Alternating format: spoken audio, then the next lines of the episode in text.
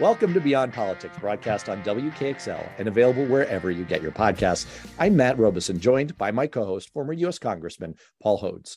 Well, as the philosopher Ferris Bueller once noted, life comes at you fast. As recently as two weeks ago, the question in Congress was whether Democrats could even wring any small wins out of their year long effort to strike a budget deal, while the larger political conversation continued to be about just how badly the 2022 midterms would go.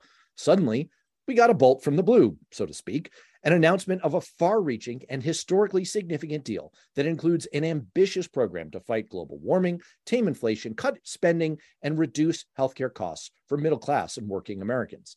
The Senate passage of the Inflation Reduction, Reduction Act caps a surprisingly successful summer for President Biden and congressional Democrats, in which they passed major legislation to help veterans exposed to toxins, to increase manufacturing competitiveness against China, a bipartisan deal to rein in gun violence, not to mention President Biden holding together the Western alliance against Vladimir Putin's war in Ukraine plus adding two new members to NATO, and taking out the world's number one terrorist. So, how much change are we now going to see politically? Has the picture changed for the midterms? And how important is the Inflation Reduction Act going to be in driving any of that change in the fall campaigns? Our guest is Navin Nayak, president of the Center for American Progress Action Fund, one of the major organizations that focuses on how policy impacts politics. He previously served as the director of opinion research for Hillary Clinton's presidential campaign and you may recognize him from his numerous television program appearances, including on CNN's Crossfire and MSNBC's Hardball. Navin, welcome to Beyond Politics. Pleasure to be here. Thanks for having me. It's delightful to have you. And it's actually delightful to talk about something that's good news for Democrats for once. It seems like the overwhelming narrative for the past year has been Democrats in disarray, in no small part because of the Build Back Better bill it, it seemed to me, and I think to a lot of political commentators, that the basic problem with Build Back Better was that it was kind of a mashup of what were individually popular policies. And the theory among Democrats seemed to be look, if you take a bunch of good ingredients like nuts and gum and beef and ice cream and you put them all into a stew, people will want to eat that, right? And it turns out that eh, not so much. It was too much really for people to swallow. It was too big a price tag, a little too confusing. People didn't really understand what was in it. And now we have the Inflation Reduction Act, which I refuse to acronym to the IRA because that's confusing too. We have the Inflation Reduction Act. It's much simpler, it's a lot more focused, and it actually cuts spending. So I guess my question to you is is it going to be politically more effective? I think there's no question it will be. I think the name in and of itself is really important, actually, because if people hear anything but what Democrats have done, the news coverage is going to be they just passed the Inflation Reduction Act. And we know that the top concern for voters right now is inflation. It's the economy broadly, but specifically it's costs rising and inflation. And the fact that they are hearing Democrats are focused on inflation and doing something about inflation is by and, by and large itself a huge political win for Democrats on that front and then I think when you start to dig into the actual components of it, it's incredibly the first thing is lowering prescription drug prices for, for seniors and people on Medicare and lowering healthcare costs more broadly for people on the ACA. And that's Americans don't really blame Democrats for inflation. The data is really clear that they think that this is a global phenomenon, that it's driven by the pandemic and supply chains. They just want to know that Democrats want to do something about it and that they actually are doing something to lower their costs. And like the average American doesn't sit there and think about how to solve inflation. They just want to know can they afford the things they need in their lives? And a lot of things have gotten too expensive in the last year, particularly. So for Democrats to come in and say, hey, we're going to cap prescription drug costs for seniors, people living on a fixed income, that's a huge win. For Democrats to say that fuel prices are driving the rise in inflation. The biggest driver right now of inflation is the increase in fuel costs. And guess what? We're making this huge investment to reduce our dependence on fossil fuels, to make more clean energy here at home. And it's going to save every American. And there's these very tangible rebates that like people can go and buy things that they couldn't otherwise afford to lower costs for energy in their homes, to make their homes more efficient. to get more efficient vehicles. And so it's very tangible. It goes right at sort of the core concern Americans have today. So let me just push you on that for, for just a second, because Karl Rove, who is known for being a straight shooter, opined in the Wall Street Journal that I'm going to quote here Democrats are pumping this latest Build Back Better incarnation big time, hoping it'll be the life raft they need. But he says that he thinks the bill can be easily picked apart and turned into an albatross. And I'm having text conversations with Republican friends of mine because I still maintain Republican friendships. It's weird. And what they're telling me is, Matt, you are going to wake up eventually and find that you're Keanu Reeves. You're attached to tubes. You've been living in the matrix. You are in a liberal bubble where you think that this is actually politically good for you because all voters are going to hear is another big bill out of Washington with liberal priorities and a bunch of zeros behind it. Doesn't matter if the math ends up to be cutting the deficit. They're just going to hear more big Washington programs and spending. That's going to hurt Democrats. So am I Keanu Reeves or is Karl Rove's Keanu Reeves? It is who's fooling themselves? I I think that Republicans are going to lie about this bill, right? Like that that playbook is clear. Doesn't matter what the actual bill does. The Republican talking points don't change. And so that is the reality. I think they're fooling themselves. And I'll be honest, the best way to to to know that, they don't know what to say since this thing leaked 10 days ago, almost really t- 10 days ago, they've been all over the place. Like, are we, we're attacking them for the investment in the IRS, cracking down on tax cheats, and they're trying to tell a story about how they're going to put 80, they're going to have the IRS come after you. They're tacking it as a huge spending bill, except that it's fully paid for. So I actually think you see them trying to change their attack on the bill.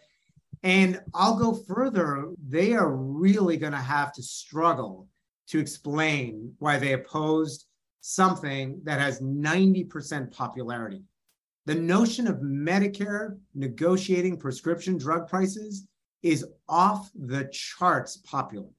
And I think every Republican is going to have to explain why they don't think Medicare should be able to get lower prices. Second, and it's a maneuver, tactical maneuver by the brilliant Chuck Schumer at this point, but the majority of the Republican caucus voted against capping insulin at $35.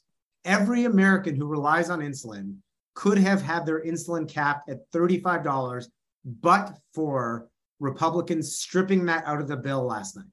So I, I actually think the conversation around this is a real problem for Republicans. Not only have they, not only have Democrats accomplished something that I think they're going to feel really proud about touting, I actually think Republicans have taken on a new vulnerability by opposing this bill and being able to justify why don't they think every corporation should pay at least 15%? That's the main, that's the main revenue raiser here. It was basically saying the corporations that earn a billion dollars in profit should pay at least 15%. Republicans voted against that. So I actually think the way this shook out is not only a huge win for Democrats, I actually think it's another new major vulnerability. And the tide has really turned in the last few months, particularly since Dobbs was leaked and then overturned, or Roe was overturned, where the, the level of vulnerabilities for Republicans have really started to increase. And I think Democrats are starting to notch a real narrative of whose side they're on and how they're actually working to improve people's lives. Navin, I'm a former frontline member of Congress. I was in a tight race in a swing district for Congress. Matt was actually the campaign manager in 2021 for the most endangered Democratic incumbent in the country. So I wonder, sort of stepping back, in the end, I'm not sure how much legislative accomplishments actually matter in campaigns where even with the good news for Democrats, is passing some Washington bill? Is it gonna matter? I mean, is there enough bad stuff we can say about Republicans in here? Do we just use this really as a look at what these bad guys voted against without even bothering? Do legislative accomplishments matter? I think your your question is a really good one, Congressman. I think we shouldn't be out there talking about legislation. I don't think that's the truth of the matter is when when President Biden signs this bill next week, every American who's struggling is going to wake up the next morning facing the same challenges. So it's not that we should pretend like we have solved people's problems, but elections are choices. And, and that, that part has not changed. and I don't think it is the legislation that we have to sell. I think it is whose side we're on and what we are trying to accomplish and sort of the values at the core of our le- uh, legislation that we have got to sell. And there is a really compelling story, not only with this bill, but take the gun violence, the, the gun violence bill that passed, right? The Gun Violence Reduction Act. We did not solve the problem of gun violence in this country. We are unfortunately going to continue to have mass shootings in this country. But Democrats have the ability to go up there and say, we stood up to the gun lobby and we have made progress to close a set of loopholes that made it easier for people who want to commit crimes to get a gun. And I think that is a stance around our values and what we're fighting for. And on the other side, MAGA Republicans, the vast majority of them oppose that bill, and worse, are actually passing laws in states to make it easier for people to access these weapons. And so I, I, think at the core of it, it's not about the Inflation Reduction Act or the name of these legislations. I, I think it gives every Democrat a chance to not just say, hey, I promised to do this, but actually we got something done. And here's here's the values at the core of it that are really important. Let me just follow up quickly because a challenge that Democrats seem to face perennially, which is what do we stand for as Democrats and how do we rebut whatever the Republicans say about us and and say in a very clear, concise, emotionally resonant way, this is what Democrats stand for and this is why you ought to vote for Democrats. Do you see the recent democratic successes over the past few weeks and and during this Biden administration as as creating the ability for Democrats to double down on the message about our values and simply put what we stand for in a way that can actually move independents and, and other folks. I do. I think that the the message of what we stand for actually hasn't changed. I in that I do think America Democrats are for building a stronger America that actually is centered around an economy that works for all, that like puts the middle class, puts a back, as Joe Biden likes to say, rebuilds the backbone of this country. And I think we now, the challenge is that felt like rhetoric for a lot of Americans, right? The Democrats have been saying it. Now we can actually go to the American people with some actual proof points of what we've done, right? We have made the largest investment in infrastructure in a generation to rebuild the roads and bridges and create millions of good paying jobs investing in this country. We have passed a huge investment in manufacturing around semiconductors and research and development and the technologies of the future, which is also going to create millions of good jobs so that we are not relying on China for semiconductors, but actually being able to create these industries here at home. We have rebuilt, we are going to build the clean energy industry here at home so that we are actually creating good paying union jobs to build wind and solar and batteries and cars here in America that we can export to the rest of the world. So it's not just rhetoric, but we actually now have a proof point. The name of the legislation is less important than saying we actually got these things done. And then I think you get to the contrast, which I think we're really coalescing around as a party, which is this is not your father's Republican Party. The Republican Party has been taken over by these MAGA extremists and all they want to do is gain power. And when they're in power, all they want to do is tear things down, right? they want to take away people's Social Security and Medicare.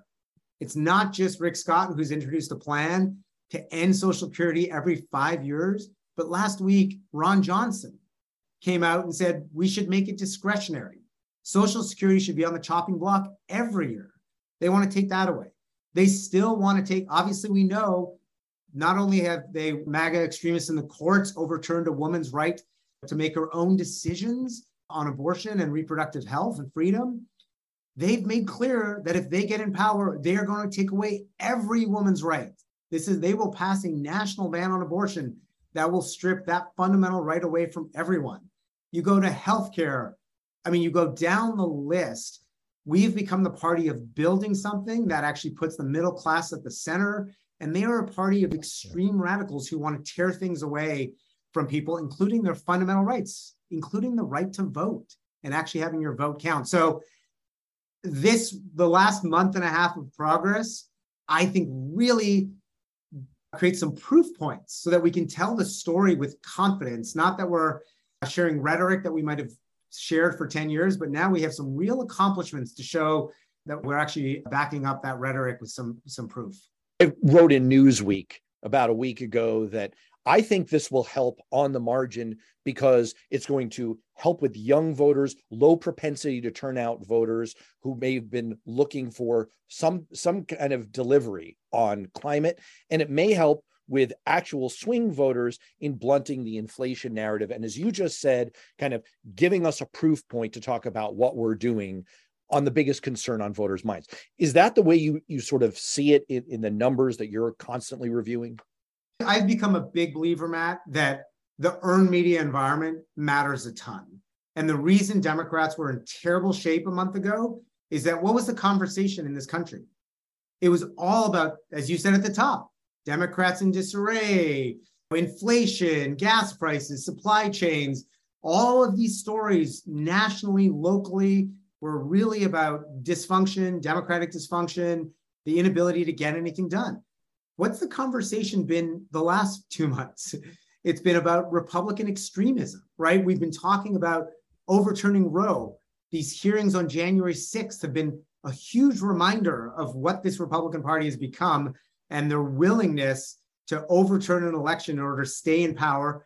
And the economic conversation has become a lot more positive in that Democrats are, there's a slew of positive stories of Democrats getting things done. And so I think that dynamic has shifted dramatically. And so if we're having that conversation in September and October about their extremism and democratic accomplishments, I feel way better. It's still a tough, tough thing for a party in power to, to avoid losing seats, but we're in way better shape than the conversation being about democratic dysfunction and inflation. Democrats have just passed maybe the capstone of President Biden's legislative agenda, the Inflation Reduction Act. And it comes at the tail end of a remarkable string of legislative successes that I rattled off at the top of the show. But also, you could look at it in sort of this, this larger context of what has he done in his first year and a half? And it really is, it compares positively in a historic sense to any president in living memory certainly in the last five or six decades there are historians who are saying look this this compares favorably to lbj's accomplishments in the great society program we have seen in addition to all of the accomplishments of this summer there was the American Recovery Act, which lifted 3 million American children out of poverty. There was the infrastructure bill. There was, of course, what I alluded to before that competitiveness bill, the CHIPS Act, and now the Inflation Reduction Act. $3.5 trillion of investment in America. And most of it, the vast majority of it, passed on a bipartisan basis. And yet, and yet, and yet, America is beset by some let's go Brandon energy. For some reason, there is there's anger out there on the right about Joe Biden and his seemingly anodyne call for, hey, what if we kind of got along and got some stuff done in America? How about that? And his approval rating remains historically low. Why? Why is Joe Biden's approval rating so low? I, mean, I think that that is honestly it's a question we're all going to scratch our heads on a little bit. Except that I think the key is we've gone through a little whiplash in the last month, and so it'll be really interesting to watch these numbers moving forward. A month ago, every story was about is Joe Biden going to run again? And is the is his presidency been a complete failure? Everyone, I mean, I was talking to a reporter yesterday. He's like, "Oh boy, I guess we all have to rewrite our narratives now because everything has changed in the last month." And it really has. The, le- the legislative accomplishments in the last month have revived his presidency, and that takes time for the average American to sort of compute. So I think I think you will see. I would be surprised, candidly, if you didn't see his numbers tick up in the next few weeks and months, just because all of these successes are going to start to trickle down, right? He signs, he actually formally signs the Chips and Science Act tomorrow. on Tuesday. And so I think the stories will start to really, he'll sign the Burns Act pit, helping veterans. It's the sort of largest expansions of veteran healthcare on Wednesday. So all these things take time for the average American to sort of hear about them and filter down. That being said, the era of politics we're in now is just so much more polarized that the notion that the, the same party that still believes that pushing lies about the 2020 election being stolen are going to ever give this president a strong job approval rating is impossible. That's just unfortunately not the country we live in. And I, I, so I would feel optimistic that you would start to see Joe Biden's numbers tick in the right mm-hmm. direction. It's really well deserved given the story, but there's going to just be a ceiling on that. And that we've seen that in the last 20 years. Politics has changed so dramatically that the the ability for Republicans to feel good about Democrat when they're in the White House, and unfortunately vice versa, has really shifted. And so we just live in a much more polarized climate, and the president is sort of captive to that. Uh, I did an interview the other day with a, a paper from New York, probably a, a right-leaning paper, who called me up and said, "So, uh, so why is Buttigieg ahead of Biden in New Hampshire with New Hampshire Democrats?" And I talked about the eccentric New Hampshire folks, and you got to wait till after the midterms to see how things really are. And yes, there's a very strong progressive wing, and Bernie does really well here. And and then we have a big bench, and there are a lot, 13 people in there, and and and forget about it. Is basically is is basically what I said. And I've got I've got what may be an odd and, uh, for me, not unusual, that's a double negative, a usually superficial view of things, which is that Joe Biden, for all the great accomplishments he's had, still sounding a little bit tired when he talks. He doesn't project this virile, masculine, presidential stuff that a superficial electorate seems to want. I'm not sure that that uh, will go away even with the accomplishments. Maybe he'll he'll feel his oats more but i'm not sure that can go away. And then talking generally about the past 6 to 7 weeks which have been unquestionably good for democrats. I mean the generic ballot has moved about 2 points in our direction. That historically is a much more accurate predictor of the midterm. So going from doom and gloom two months ago to a change in the generic ballot that is pretty significant. Gas prices are dropping. Do you think what what do you think has been the major reason that we're seeing this shift in the in the Democratic ballot, uh, the generic ballot? Is it is it is it Dobbs? Is it gas prices? Probably not recent accomplishments because that takes a while to sink in. Why do you think we're seeing that kind of movement? I actually think that the the primary reason is that this election has moved in the last few months from being a referendum on Joe Biden and Democrats to being a choice. And Dobbs precipitated that in a way that the challenge in every midterm for the party in power is how do you get your side excited? You're in power, you're in control of government. What are they energized to come out and do? You're already in power. And and the lack of accomplishments, as we talked about, made that really hard because I think the folks who had the 81 million who had turned out to elect Joe Biden and put Democrats in power felt like they hadn't really gotten to be very transactional about it, a great return on their investment. I think with Dobbs, with the January 6th hearing, a lot of Americans, particularly base Democrats, woke up and go, whoa, there's a lot more we have to lose. and that what Republicans and these MAGA extremists are really promising is to strip away a set of things that I have taken for granted as fundamental rights, right? And, and abortion has unquestionably been the center of that.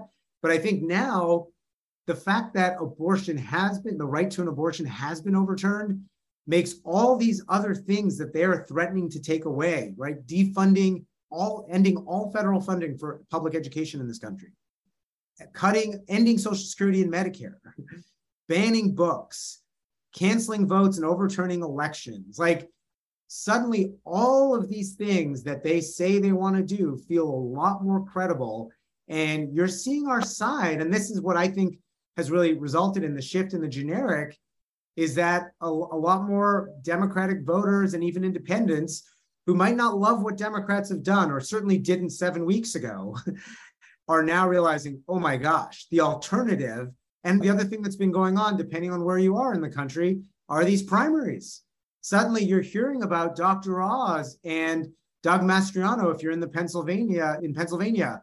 You're hearing about Blake Master and Kari Lake and Herschel Walker. And you've got your crew in New Hampshire of, of Senate candidates that are right. Everyone's yeah. like, whoa, like these people are scary and I could lose something. And that shift from this is always the thing that a party in power wants a midterm to be, which is a choice. It's the always the hardest thing to make a midterm because one party's in power, the instinct is it's a referendum. We are on our way, a lot more work to do, but we are on our way to making November a choice election. We now have some real accomplishments to offer people. I don't think that's the difference maker. It matters. I think sharpening what Republicans would do and you see this. Mitch McConnell suddenly has changed his tune from being confident that he's going to be majority leader to making comments over the weekend that will maybe we'll be in power, maybe they'll be in power, it's going to be close. They recognize that they have some real liabilities that the American people have started to focus on. Yeah, I do want to put that question in the parking lot of kind of putting some numbers and, and what defining what success looks like. But I, I want to hit on one one piece of what you just said because as much as that is sort of the challenge of holding serve when you are the party entering, especially a president's, you, you hold the White House in your party, you're entering that first midterm, and you, it, really the onus is on you to not make it a referendum. And it's always a thermostatic reaction from the American public. It's always like, whatever I just said it to, I want to, I want to mm. pendulum swing the other way. That's always a challenge. But the other thing that's kind of underlying some of Republicans' confidence, some of what Karl Rove was saying in the Wall Street Journal, and some of what Republicans are privately texting me is it can always come back to the economy, stupid. It can always come back to look, say what you will, but right now, the number one issue, we see it in poll after poll on, on voters' mm-hmm. minds, is the economy and inflation. And they kind of glommed those two issues together. That's what I want to ask you about because I have lived through this painfully. Paul has lived through this painfully in the 2010 cycle. What you're going through when you're in the party in power and there's a perception that the economy is bad is that you are implicitly telling voters, look, we have a good story to tell, and who are you going to believe? Us or your lion eyes? Mm-hmm. And that's sort of the position that Democrats are still in now, despite some of the, the positives we've seen. It's a very mixed picture economically. So last week we got this monster jobs report.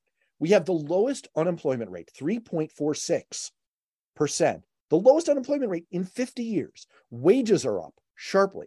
So basically, anyone who wants a job these days can get one. And at record rates, Americans are quitting their jobs to level up to even better jobs. It's it's a tremendous jobs environment, and yet two straight quarters of GDP GDP decline and inflation. And so, how you're the expert on this. How do Democrats talk about the economy as the number one issue on voters' minds over the next few months? How do they thread that needle where they don't seem out of touch? They don't seem like they're talking over people's very real concerns in their lives, but they also don't buy into this idea from Republicans that the economy is a basket case, how, how, how should they message that?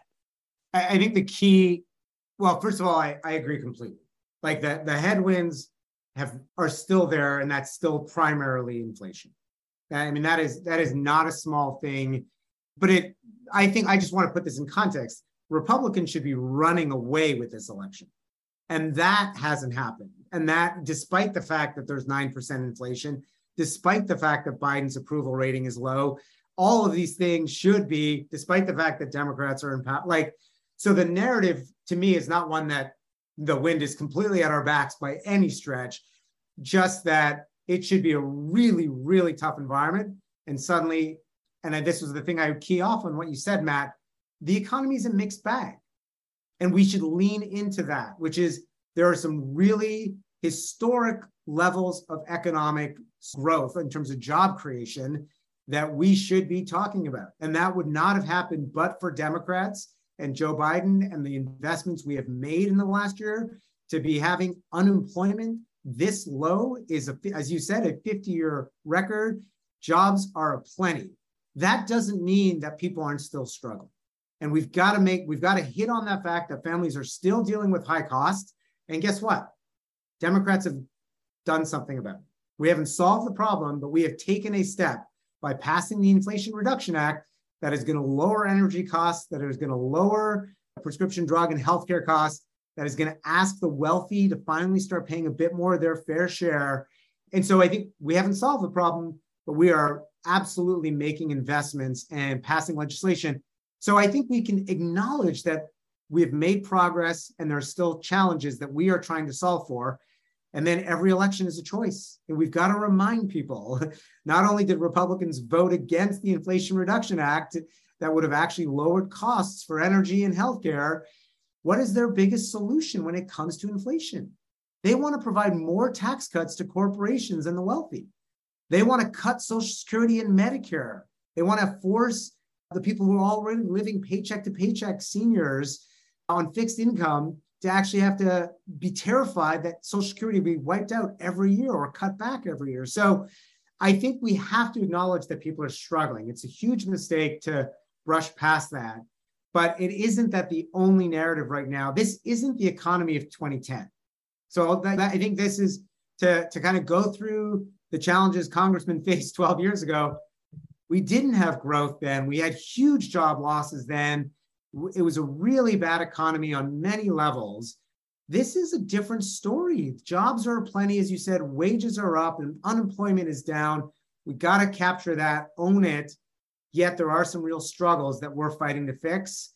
So it's it's a bit more of a mixed bag than Republicans would like it to be. Let's remember that the Supreme Court just took away a woman's right to choose, and soon they want to take everybody's rights for for every kind of liberty. And in the wake of Dobbs, we've got trigger trigger states going going wild with abortion restrictions happening all over the country. Indiana with an almost total ban, and then, golly, we come to Kansas.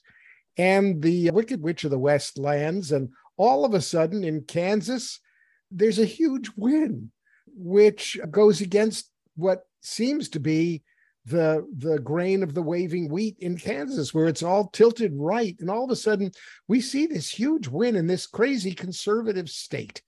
Now, Democrats are certainly hoping that the abortion issue is going to be a turnout motivator because, as we talked about earlier in the show, the party in power is always worried about turning out its base, and we're still facing headwinds. So we're hoping that this will be the thing that turns out Democrats. Will it or won't it? Does Dobbs really matter? Is it a significant midterm factor? Oh, I think it's huge. But here's the thing I'd say, Paul, in terms of why it matters the worst thing you can do in politics is take something away from the American people that is important to them. That is that that is the word the cardinal sin in politics is taking something away from people that they think is important.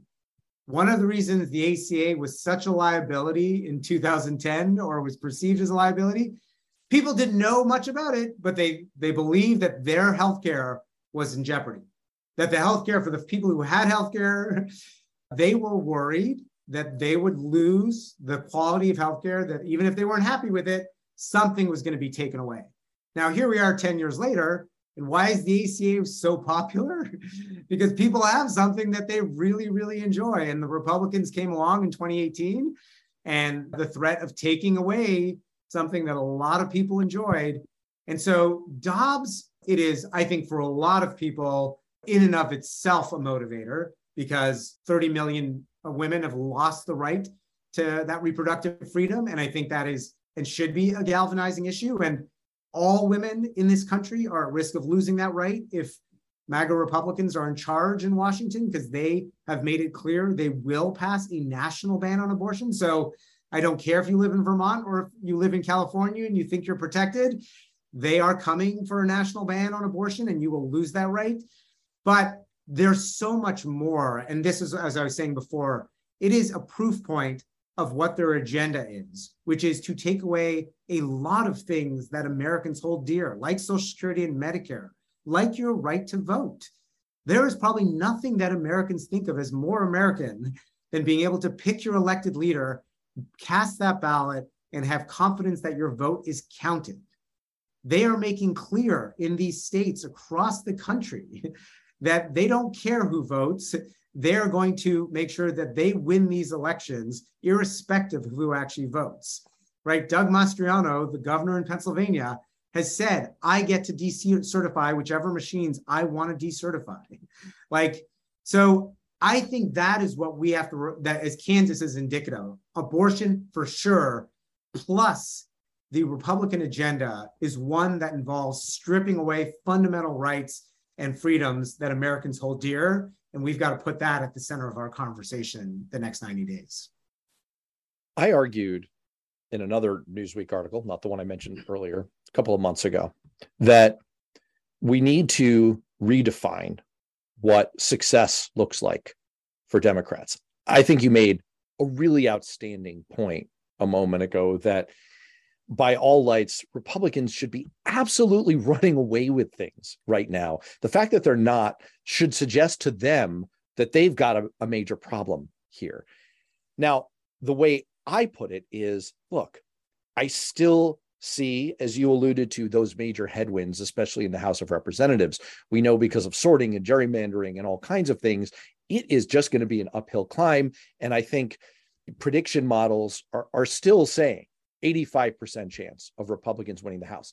But for the same reason in a football game that you'd rather face third and five than third and 15, keeping it close matters. I think there's a big difference between losing by 30 or 40 seats and losing by fewer than 20 seats. So I suggested that that was one benchmark that Democrats should be shooting for. Obviously, keeping the Senate, again, as you alluded to on the testimony of Mitch McConnell, no less, keeping the Senate is in play. It's a possibility.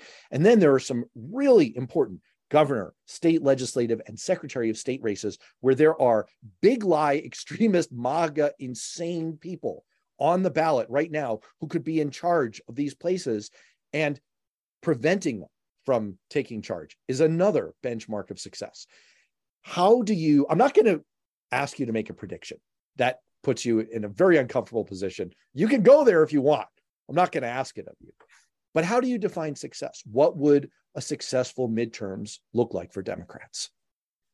I mean, I, I actually agree with. I, I don't want to give up hope, obviously, on the keeping control of the House, and all of the models suggest that's impossible. But I also think the models are based on historical data, and I just think we're in a very, very different moment in history right now, given who the Republican Party has become I, I don't know that there's a precedent for this moment that makes it quite as simple as 83% chance or whatever 538 is projecting today that Democrats will lose the House. That being said, yes, I, I think winning as many seats as we can is the short answer. And I think there's no question that we, the Democrats, have a chance of keeping the House. I mean, the Senate. Um, a lot of these important Senate uh, governors races in Wisconsin, in Michigan, Pennsylvania, Arizona that are going to be hugely determinative of the 2024 presidential election and of Secretary of State races down ballot and Attorney General races. I, I also think all of those I think matter. I find that I know it's a fun game in Washington in terms of the prognostication. I really like to focus on the things we can control yeah. over the next 90 days. And I think this conversation really illustrates, to my mind, the opportunity. We, we now have a real story to tell about what we have done. We've got to remind people it's easy to forget that when Joe Biden and Democrats took control, 4,000 Americans were dying every day. 10 million Americans had lost their jobs.